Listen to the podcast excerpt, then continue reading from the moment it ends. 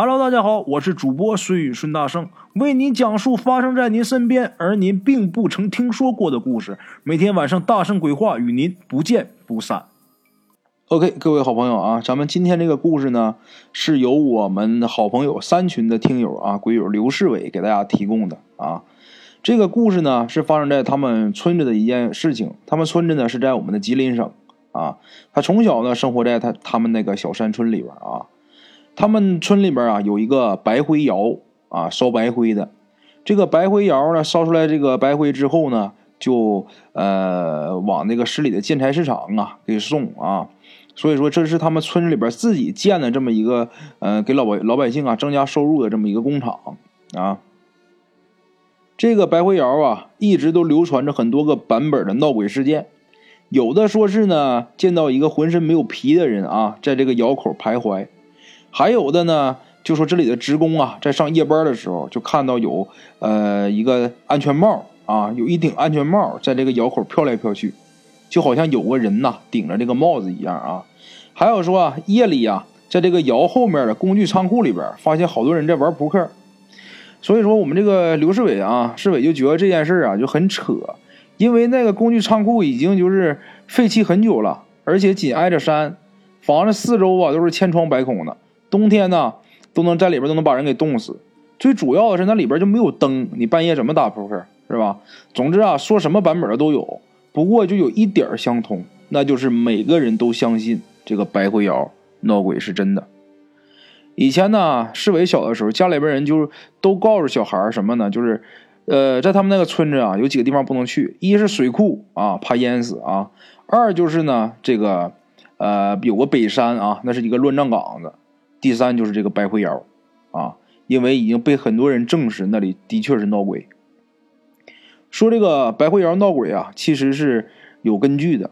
听老人讲啊，这个白灰窑原来这里就是一个乱葬岗，这里呢埋着很多呀被日本人害死的劳工啊，还有早些年呐，就是村上一些穷人呐死完之后，嗯，买不起坟地，买不起棺材的啊，直接就一个芦席呀就。呃，卷着这个人挖个坑就给埋了，完埋完之后，这个后人也都没有了啊，也没人来认这个坟了，那也就成了荒坟了。就是年深日久啊，就越聚越多，最后就是甚至啊占了就这整个山坡，就直到我们今天为止，就是这个市委给咱们提供故事为止啊，那里现在依然还有很多荒坟啊，呃。但是现在很少了，为什么呢？因为后来村上啊，就在这个地方建一个建这个白灰窑了。经过呀，就是侦查之后发现，就这个地方确实富含大量的石灰石，石灰石就是烧这个白灰的啊。所以呢，就决定将这个窑啊就建在这个地方，然后就开始啊，呃，主要的工作呀就开始迁这些无主坟。因为迁坟这项工作呀是比较晦气啊，很晦气也很恐怖的，所以说很多人都不愿意干。最后呢，还是村上下令啊，就是说用铲车挖。听说呀，这个开挖的当天呢，很不顺利啊，两台铲车就相继趴窝了。其中一台铲车一铲下去啊，就听见啊，咔这么一声。众人一看呢，这个铲车前面这个铲斗上不是有那个铁牙吗？那铁牙居然断了好几根。铁牙足有就是成人胳膊粗这个手腕粗细啊，大家应该见过啊。你挖个土包，你就能生生给挖断了，那是不可能的。铲车司机当时就懵了，后来还听这个在场的人说呀，说这个司机啊是被人给抬下来的，因为腿不好使了。下来以后就开始吵吵，我铲着人了，我铲着人了，赶紧看看那人能不能活。然后大伙就围着这车呀转了八圈，也没找着他口中说的这个人。就这么呢，开挖第一天，这个事儿一下就炸锅了，然后大伙就开始议论上了啊，都说这里边太邪了，就不能动了。但是村上请来这个这个地质专家呀，人家不听这一套啊，人家讲唯物论的。当时呢，就是文革时期啊，谁敢搞这些封建迷信啊？那你敢说，人家敢治你啊？然后请这请来这个地质专家，人家不让停，就让他继续挖。正在僵持不下的时候。就有一个老司机呀，就给出了一个主意，什么主意呢？说把这个铲车呀，啊，铲车司机的眼睛用这个红布蒙上，车上呢再做一个引路的，然后把这个车的四个大轮子啊，就都给他拴上红布，然后在车前面再放一通鞭，就这么的啊，折腾了一通之后，然后再上车开挖的时候，果然很顺利啊。呃，半天的时间吧，就把这个山脚下所有的这个无主坟呐全给解决了。现在就剩的都是山后山后面的没碰着的。据说后来呀，就在这个平场地的时候啊，又捡出了很多尸骨，呃，也没人再管啊，就直接就一把就扔窑里边，就是一堆儿归来包堆都扔窑里边就给烧了。但是呢，就在窑啊建好的当天呐，就这个白灰窑建好的当天，就发生一件很诡异的事情啊。其实这个窑呢，在建成之前就已经开始烧制生石灰了。窑上有一个技术员啊，同时也负责这个窑上的管理。剩下的十几个工人呢，因为当时是以土土法烧窑啊，用的是木材，用这个木材为燃料。就在这个实验烧制的这几天里啊，陆续的就有工人反映说什么呢？在这窑里边听见有人哭。但当时这个技术员呢，并没当回事儿。很快呢，这个白灰窑啊，一切准备工作就都就绪了。剪彩的那天呢，村上就有很多领导啊，就都来了。这一帮人呢，就在窑前呢这个空地上就准备剪彩。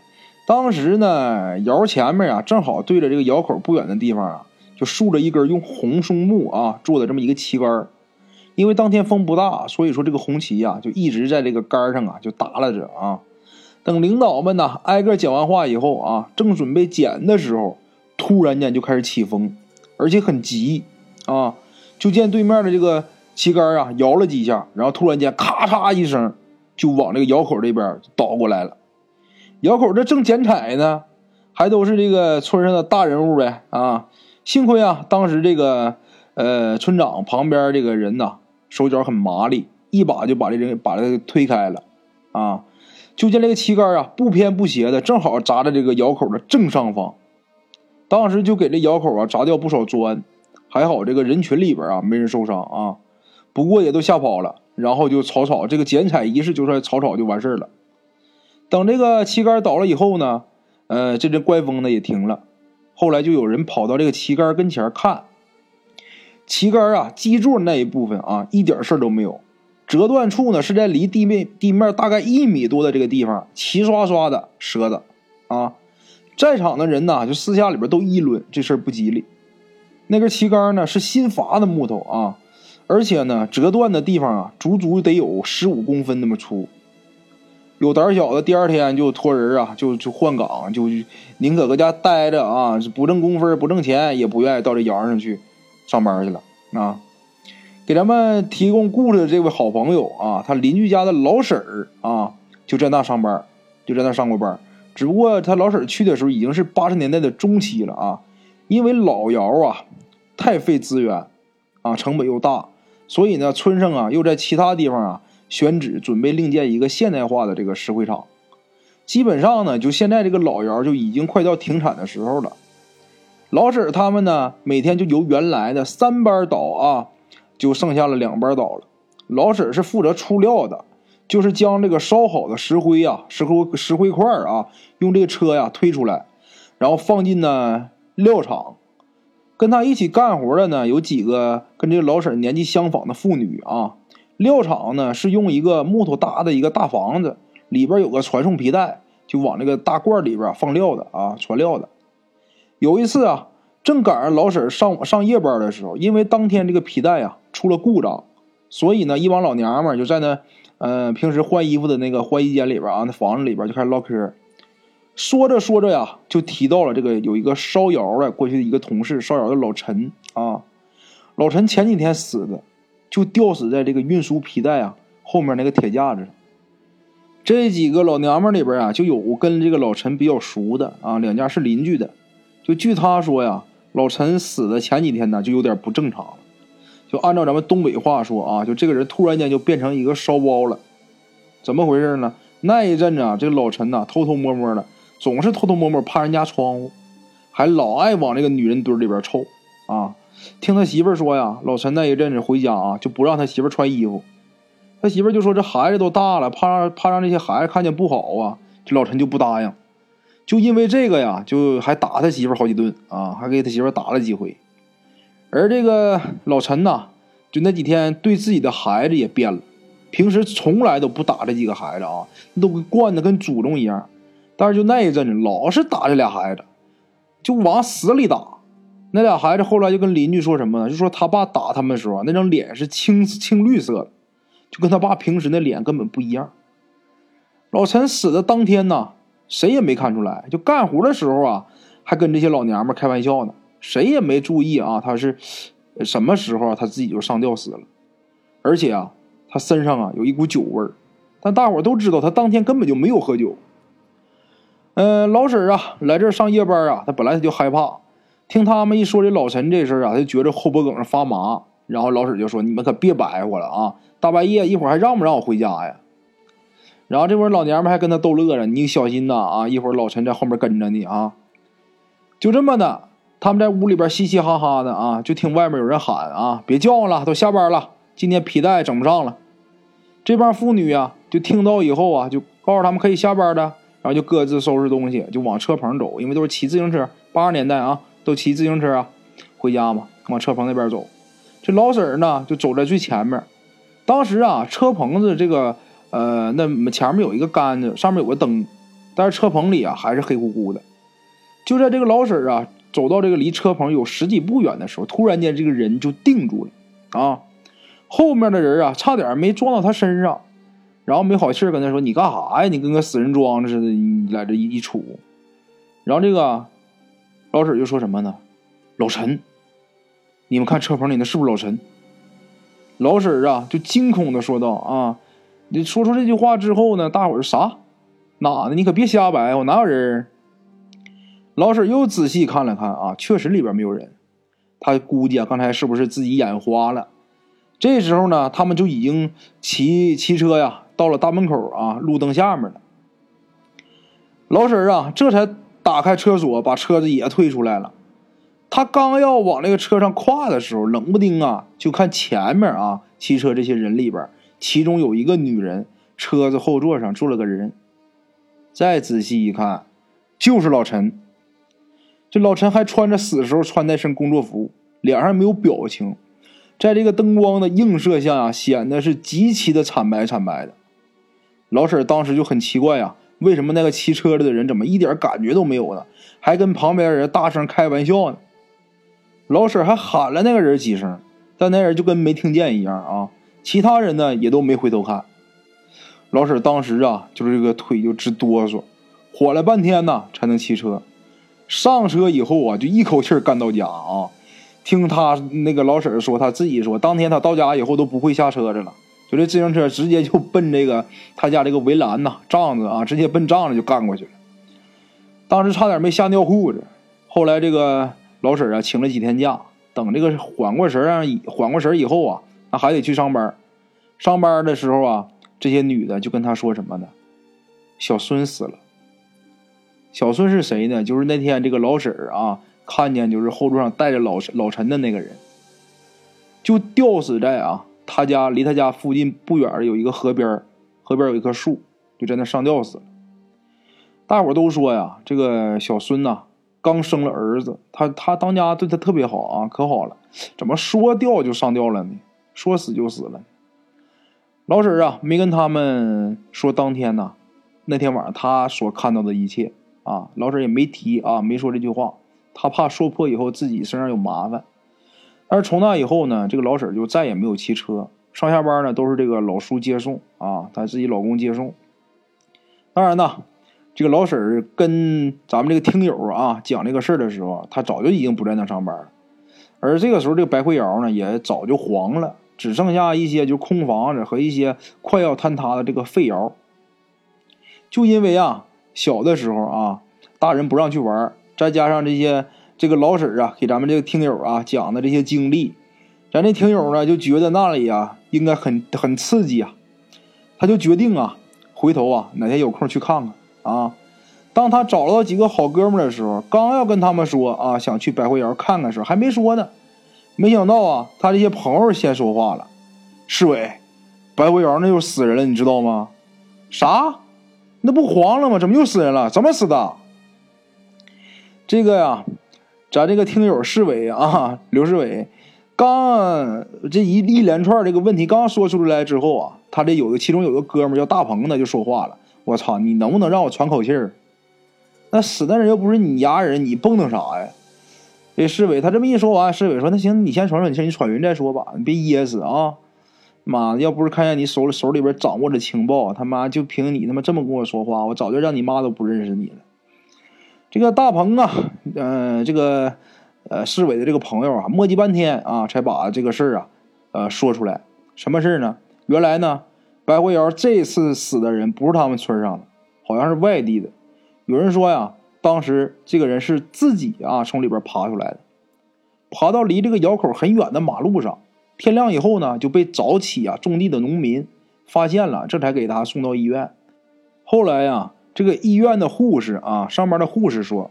当时呢，这个人被送来以后啊，全身从脖子往下全是烧伤，脖子上呢有被勒的痕迹，但是还没死啊。看了伤以后呢，开始都认为他是自杀，然后就忙着给他处理伤口啊。这时候这人突然间就坐起来了，嘴里边就喊：“鬼鬼绿鬼害我，绿鬼害我！”因为他有口音啊，当时人们。光听见在他在那喊什么绿鬼绿鬼啊，也不知道这绿鬼是什么鬼啊。那做手术啊，给他动手术啊，动到一半的时候，这人就咽气了。后来听那个护士说呀，这个人是被油烧伤的，最严重的地方都烧到骨头了啊。他们这个市委他们一听说啊，这白灰窑这又出事了，大伙就奔这个白灰窑去了。到这个白灰窑的时候，这个那派出所也都到现场了啊。外面也是围了一大圈的人，大伙就都议论着啊，都议论什么呢？就说呀，这个村上啊，早就应该把这个地方给拆了，因为这地方这里边太邪性了，那都是冤鬼哈。那大伙在这议论呢，市委他们在旁边听下巴嗑，就听这老头说里边都是冤鬼，然后他就插嘴的，这个市委就去问啊，就说大爷，你咋知道这里边都是冤鬼呢？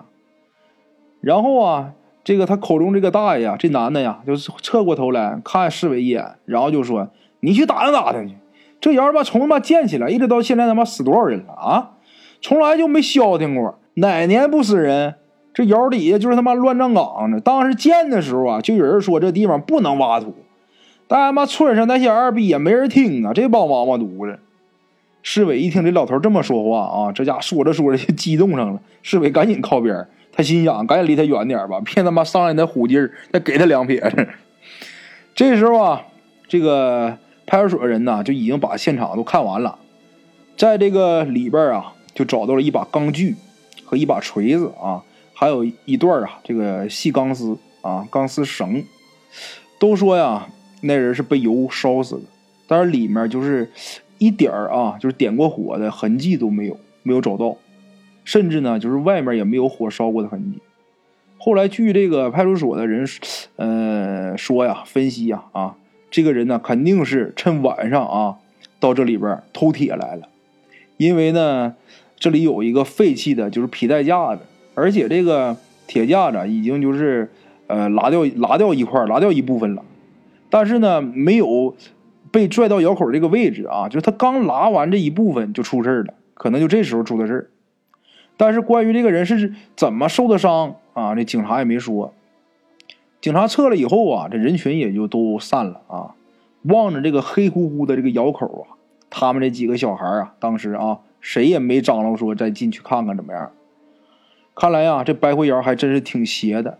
大白天呢，在那站着都觉得冷，还是别找麻烦了。你不敢进去了，得了，撤呗，往回走呗。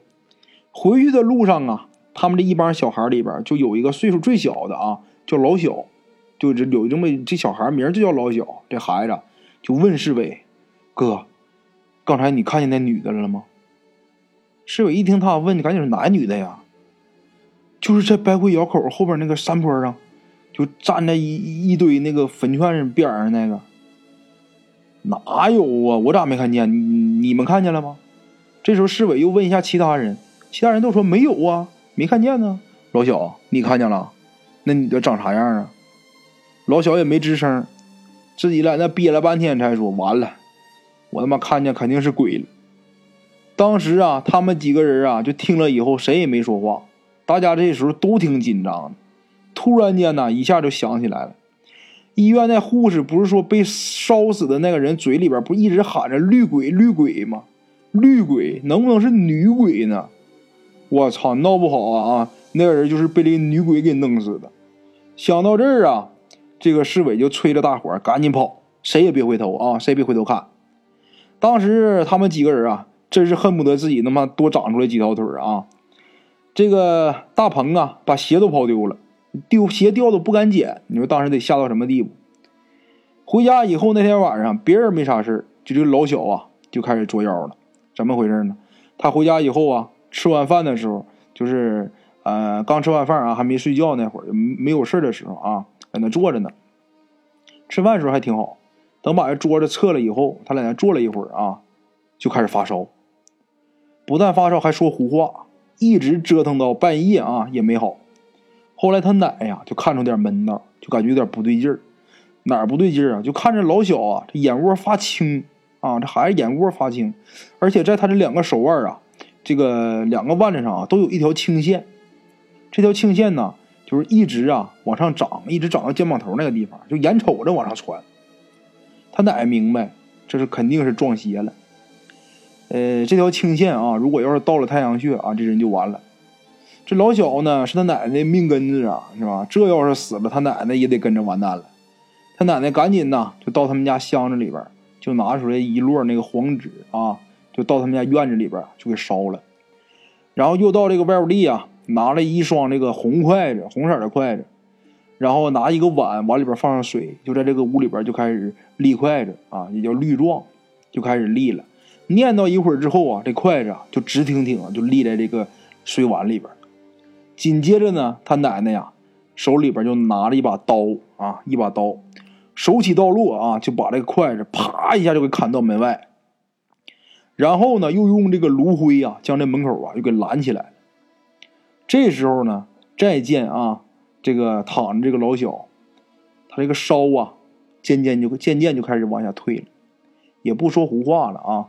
到了早上呢，就好利索了。这个事儿啊，发生完之后呢，老小呢，呃，也就不跟他们在一起玩了，就脱离了他们这伙人了。为啥呢？因为他奶呀，就告诉老小，就说少跟那帮王八犊来对他妈鬼混，你小心把命搭进去。结果呢？市委他们这一伙人啊，果然被这老太太给言中了。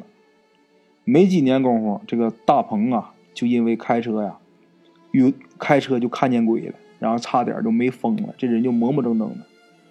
而给咱们提供故事这个市委呢，也是因为在一起车祸啊，差不点没挂了啊，差一点没挂了。其他那些小伙伴呢，是死是活，市委现在也不知道，他们也没联系了啊。好了啊，今天这个故事呢，嗯，就先到这儿，咱们明天继续啊。OK，今天咱们的故事就到这里，感谢各位听友的支持。我的投稿微信是幺八七九四四四二零一五，欢迎各位好朋友投稿交流。